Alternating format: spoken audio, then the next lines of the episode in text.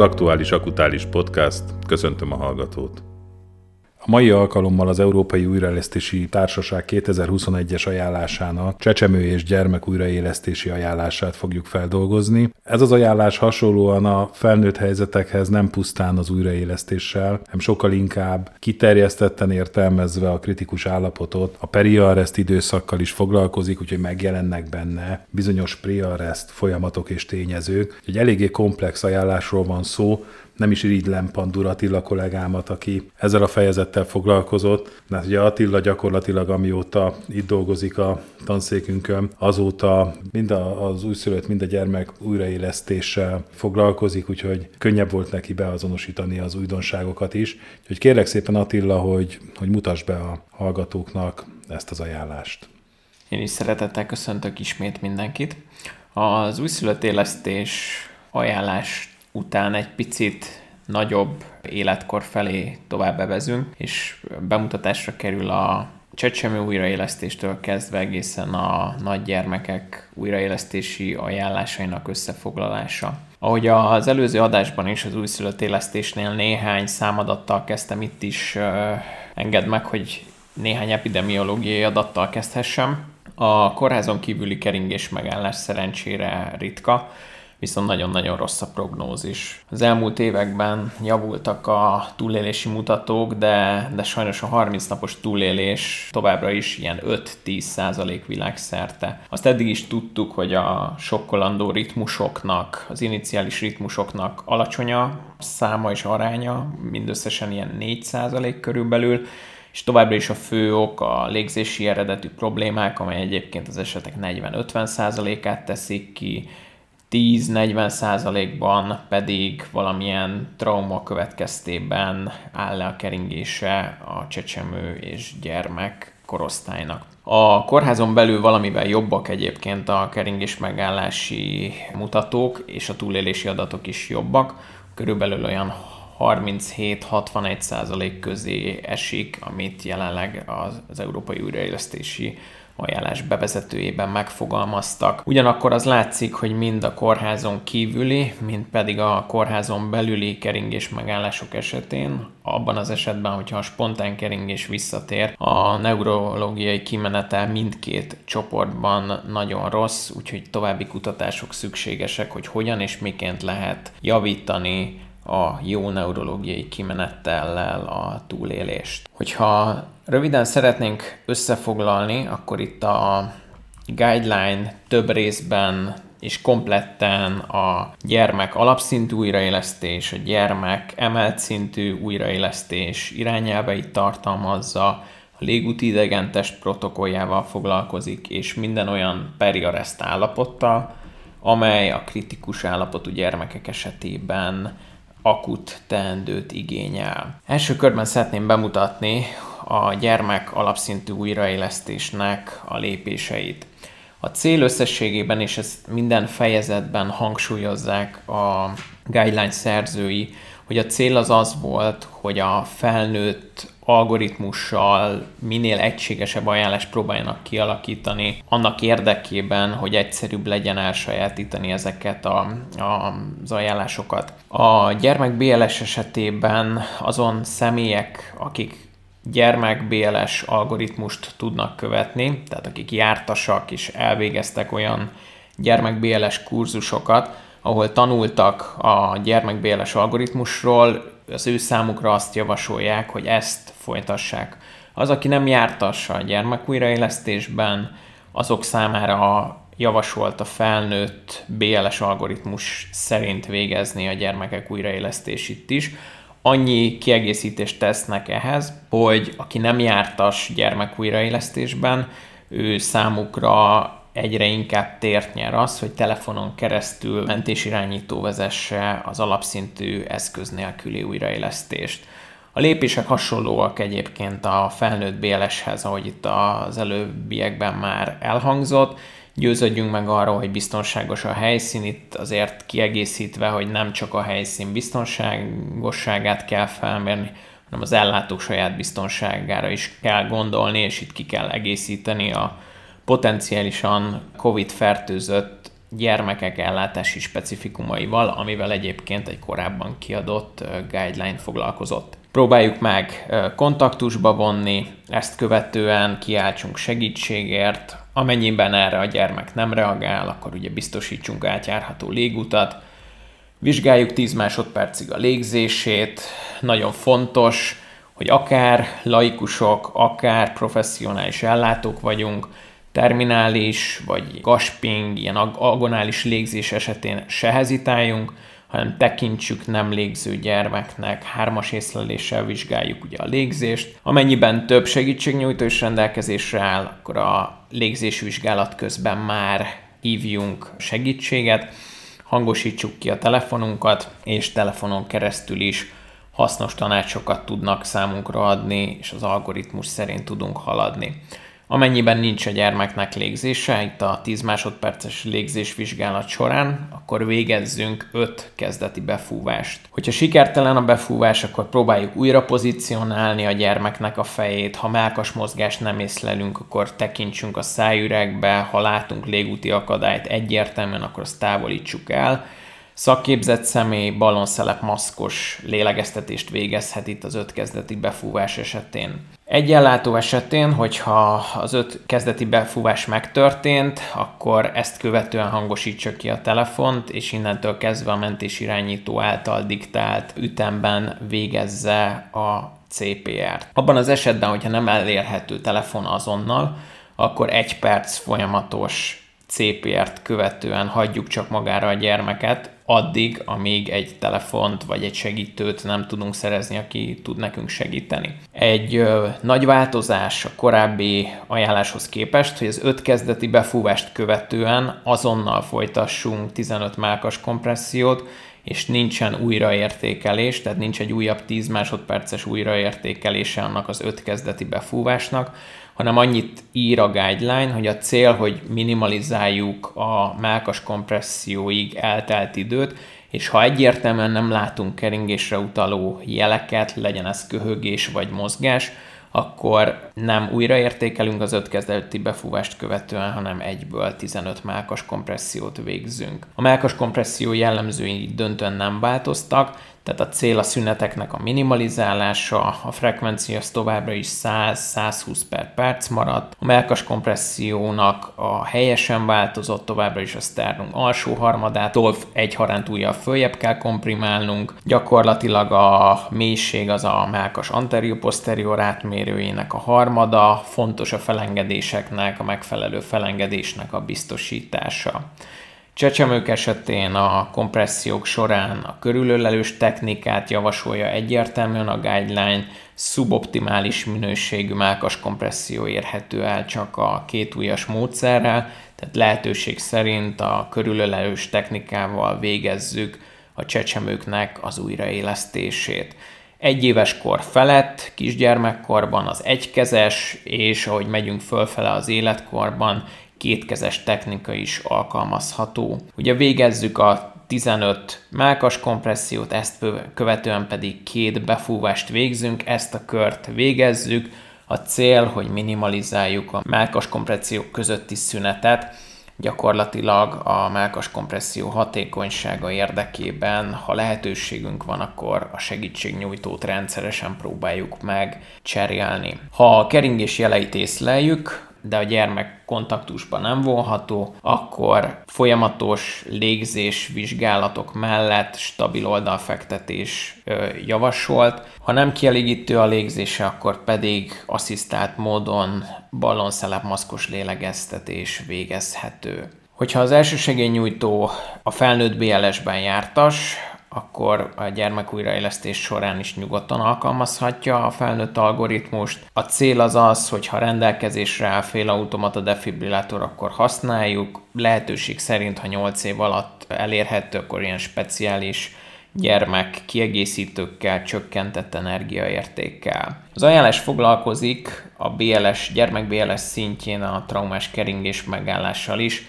Gyakorlatilag a cél az az, hogy minimalizáljuk a mozgatását a gyermeknek, végezzünk direkt nyomást, hogyha külső vérzést észlelünk. Ha elérhető, akkor használjunk törniketet a kontrollátlan vérzések esetén. Az idegentest okozta légúti elzáródás gyakorlatilag ez egy potenciálisan életveszélyes állapot, fontos a korai felismerés, hogy megakadályozzuk a keringés megállást. Légúti idegentest esetén, ha eszméleténél van a gyermek, és effektíven tud köhögni, akkor biztassuk köhögésre. Ha a köhögés hatástalanná válik, akkor végezzünk 5 hátiütés, ezt követően 5 hasilökést. Hogyha közben eszméletlenné válik a gyermek, akkor pedig a gyermek BLS algoritmus szerint járjunk el és nehezítáljunk. Fontos megjegyezni a hasilökések esetén, hogy egy éves kor alatt hasilökés helyett melkasi nyomásokat végzünk. Következőkben át tekintjük a gyermekemelt szintű újraélesztésnek az algoritmusát. Amennyiben már folyik az alapszintű eszköz nélküli újraélesztés, és elérhető egy képzett személyzet gyógyszerekkel, az újraélesztéshez szükséges eszközökkel, akkor mielőbb terjesszük ki az alapszintű eszköz nélküli újraélesztésünket egy emelt szintű újraélesztésé. Lehetőség szerint mielőbb csatlakoztassuk a monitort, annak érdekében, hogy el tudjuk dönteni, hogy sokkolandó vagy nem sokkolandó az iniciális ritmus. Abban az esetben, ha nem sokkolandó a ritmusunk, akkor a legfontosabb teendő a minőségi mákas kompresszió, lélegeztetés és az adrenalin adása. Lehetőség szerint mielőbb biztosítsunk intravénás vagy intraosszális utat, és adjunk 10 mikrogram per testtömeg kilogramm adrenalint, amit 3-5 percenként ismétlünk. Sokkolandó ritmus esetén a legfontosabb teendőnk a minőségi melkas kompresszió lélegeztetés mellett a defibrilláció. Ha a defibrillátor elérhető, akkor 4 Joule per testtömegkilogramm energiaértékű sokkot alkalmazzunk. Használjunk öntapadó elektródákat a mákas kompresszió szüneteltetésének minimalizálása céljából, és itt az ajánlás megfogalmazza, hogy a defibrilláció ideje két melkas kompressziók között nem haladhatja meg az 5 másodpercet. Harmadik sokkot követően adjunk 10 mikrogram testtömegkilogramm dózisban adrenalint, valamint 5 mg testtömegkilogramm dózisban amiodaront. Az ötödik sokkot követően ismételjük az adrenalint és az amiodaront az előbb ismertetett dózisokban. Ezt követően 3-5 percenként ismételjük az adrenalin adását. Sokkolandó ritmus esetén, hogyha refraktár kamrafibrillációt vagy pulzus nélküli kamrai tahikardiát észlelünk, akkor az ajánlás megfogalmazza, hogy legalább az ötödik sok leadását követően van lehetőségünk egy maximalizált 8 joule per testtömegkilogramm energiaértékű sok leadására. Az elektróda pozíciók szempontjából a guideline az anterolaterális vagy az anteroposterior helyzetet is ugyanúgy preferálja, nem találtak semmilyen különbséget a két eltérő elektróda pozíció esetében a sikeres defibrillációra vonatkoztatva. Lélegeztetési fejezetben, itt az emelt szintű újraélesztés közben alkalmazzunk ballonszelep maszkos lélegeztetést lehetőség szerint 100% oxigén koncentrációval, próbáljuk kerülni a hiperventilációt, korai fázisban kezdjük el kilégzés végi széndiokszidnak a monitorozását, egyrészt segít majd a későbbiekben a helyes tubus pozíció megítélésében, és a spontán keringés visszatérését is jelezheti, valamint döntéstámogató szerepe van az újraélesztés abba hagyásában. Abban az esetben, hogyha az újraélesztés közben a ballonszelep maszkos lélegeztetés nem hatásos, akkor használjunk szupraglottikus eszközöket, vagy jártasabb ellátók végezzenek endotrális intubációt. Egy fontos változás itt az újraélesztési ajánlásban a gyermekekre vonatkoztatva, hogy sokkal hangsúlyosabban jelenik meg, hogy figyeljünk az életkor függő lélegeztetési frekvenciára újraélesztés közben. Ez azt jelenti, hogy csecsemők esetében 25 per perces lélegeztetési frekvenciát, egy éves kor felett 20 per perces, 8 éves kor felett 15 per perces, 10 éves kor felett pedig a felnőtthöz már normál értéken 12 per perces lélegeztetési frekvenciát próbáljunk megkövetni. Abban az esetben, hogyha a spontán keringésre visszatér a gyermekeknek, akkor célzott oxigénterápiát alkalmazzunk, az oxigén szaturáció célértékét próbáljuk 94 és 98 százalék közöttire belőni. Hogyha nem történt az újraélesztés közben emelt szintű légútbiztosítás, akkor itt a post fázisban végezzünk emelt szintű légútbiztosítást. A technikai lehetőségek a folyamatos fejlődésnek köszönhetően itt a gyermekellátásban is a diagnosztikai eszközök térnyerését hozta magával. Ez azt jelenti, hogy újraélesztés közben gyakorlatellátó a reverzibilis okok azonosítására alkalmazhat ágy melletti képalkotó, ultrahang vagy labordiagnosztikált laktát és glükóz, illetve kálium szint meghatározást, és nagyon fontos, hogy amennyiben a minőségi CPR-t ez nem befolyásolja. Traumás keringés megállás esetén a felnőtt traumás keringés megállási algoritmus szerint járjunk el, a reverzibilis okok mielőbbi beazonosításával, kezelésével, szükség esetén a torakosztómia elvégzésével, megfelelő indikációk esetén, és külső vérzéseket csillapítsuk, törniket, medenceöv alkalmazásával. A gyermek újraélesztési algoritmus ugyanúgy, mint a felnőtt algoritmusban is tárgyalja az ECMO kezelésnek a lehetőségét, kihangsúlyozza, hogy helyi protokolloknak megfelelően mérlegelendő, már az újraélesztés korai fázisában, hogyha a reverzibilis okokat kizártuk, és egyetlen egy lehetőségként megmaradt a külső eszközzel támogatott újraélesztés, akkor megfelelő indikációk esetén alkalmazhatjuk az ECMO kezelést a gyermek újraélesztés során. A fő kulcsüzenet a spontán keringés visszatérése esetén, hogy kerüljük a hipotenziót, életkor függő lélegeztetést, alkalmazzunk elkerülve a hipo, illetve hiperkapniát, a célszaturációs értéket próbáljuk meg biztosítani 94 és 98 százalék között, kerüljük el a hipohipertermiát, valamint a hipohiperglikémiás állapotokat. Összefoglalva, hogy mi került fő fókuszába az Európai Újraélesztési Társaság 2021-es ajánlásának, konklúzióként elmondhatjuk, hogy a gyerekújraélesztési algoritmust kiterjesztették a 18 éves korig minden gyermekre, kivételt képeznek természetesen ezzel alól az újszülöttek, ővelük egy külön guideline foglalkozik.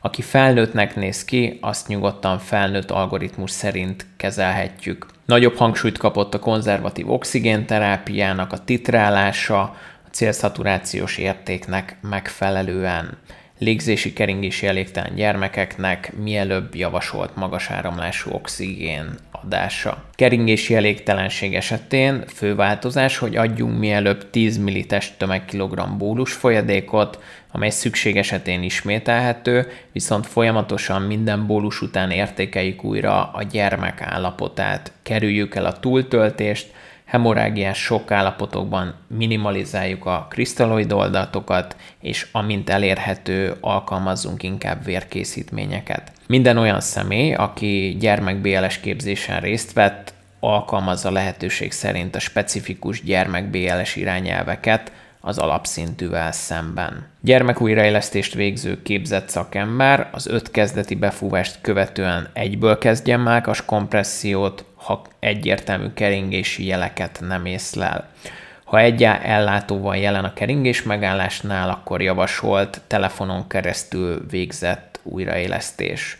Amennyiben telefon nincs kéznél, akkor egy perc CPR-t követően szakítsuk meg az újraélesztést, addig, amíg a telefon nem válik elérhetővé. Képzett szakember esetén javasoltak kétújas, körülölelős technikának az alkalmazása csecsemő mákas kompresszió végzésére. A gyermekállás esetén fontos a mielőbbi reverzibilis okoknak a keresése és ezeknek a korrigálása. Első lépésként az újraélesztés közben a lélegeztetésre alkalmazzunk négykezes ballonos maszkos lélegeztetést, minden kompetencia szinten.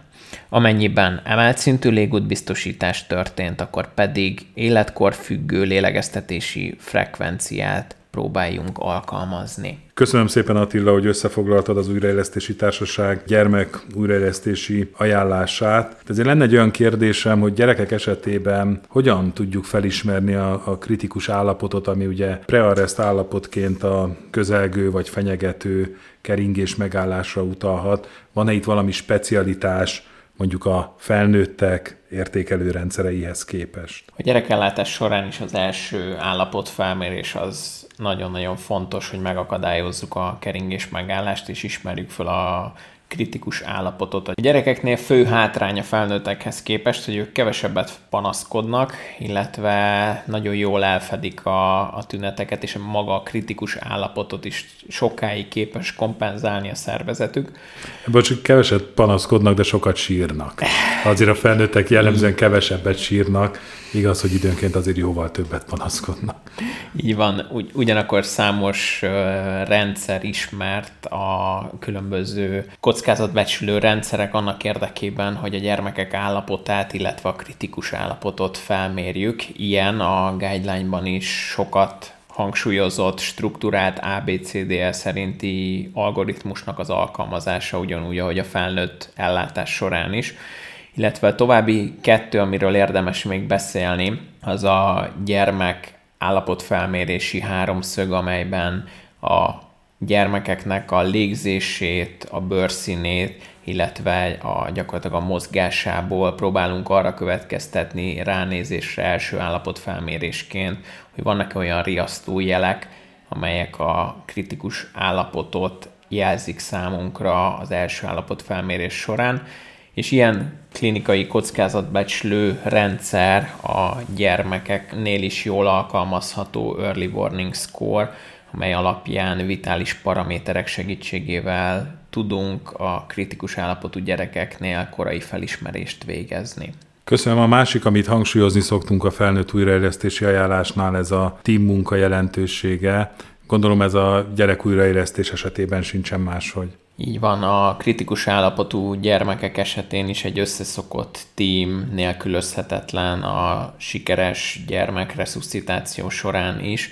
Fontos az, hogy a teamben gyakorlott gyermekellátók is részt vegyenek, és ők legyenek az egységnek a vezetői. Ugyanakkor fontos az, hogy a teambe bekerülő ellátók folyamatos elméleti ismereteit, gyakorlati készségeit fejlesszük, és erre a guideline is nagy hangsúlyt fektet, hogy a rendszeresen szervezett feedbackek egy-egy ellátást követően mennyit tudnak segíteni annak érdekében, hogy még hatékonyabb legyen a különböző külső tényezőket, illetve belső stresszfaktorokat csökkenteni lehessen a csapaton belül, és ez hozzá tud járulni ahhoz, hogy a kritikus állapotú gyermekek resuscitációja az sikeres legyen. Köszönöm. Szoktuk mondani, hogy a gyerek nem kis felnőtt, Úgyhogy gondolom azért vannak különbségek a prearrest állapotoknak nem csak a felismerésében, hanem az ellátásában is. De nyilván itt is megjelennek speciális szempontok. Ezekről tudnál-e nekünk információval szolgálni? Igen. Első körben, amit szeretnék hangsúlyozni, az az nagyon jó felvetés, hogy nem kis felnőttek, éppen ezért a gyógyszer dozírozás során is nagyon fontos az, hogy a gyermekre dozírozás a testsúly alapján történjen. Ugyanakkor számos kutatás eredményei alapján a guideline szerint hatékonyabb és pontosabb dozírozás végezhető a testhosszon alapuló testalkati a végzett kalkuláció során, mint hogyha egyébként a jól bevált életkor, illetve testsúly alapján próbáljuk meg a gyermek gyógyszerdózisokat kikalkulálni. Másik lehetőségünk ugye a brózló szalagnak az alkalmazása, de annak is vannak limitációi, ezért is javasolt gyakorlatilag egy testhosszon alapuló testalkati korrekcióval végzett gyógyszerdózis kalkuláció, hogyha a szülő nem tudja megmondani, hogy a gyermeknek pontosan milyen a testsúlya. És ugye számos olyan periarrest vagy pre-arrest szituáció vagy klinikai korképet említ még a guideline, amiről érdemes szót ejteni. És ebben kapcsolatban készítettünk egy összefoglaló táblázatot az adott korkép legjellegzetesebb klinikai jeleivel, illetve a legaktuálisabb hozzá tartozó gyógyszerdózisokkal. A guideline alapján favorizált ABCDE struktúrát követve szedtük össze és rendszereztük ezeket a klinikai korképeket, amelyet a podcast honlapján meg is osztunk a hallgatósággal. Igen, ez pedig az akutális.hu.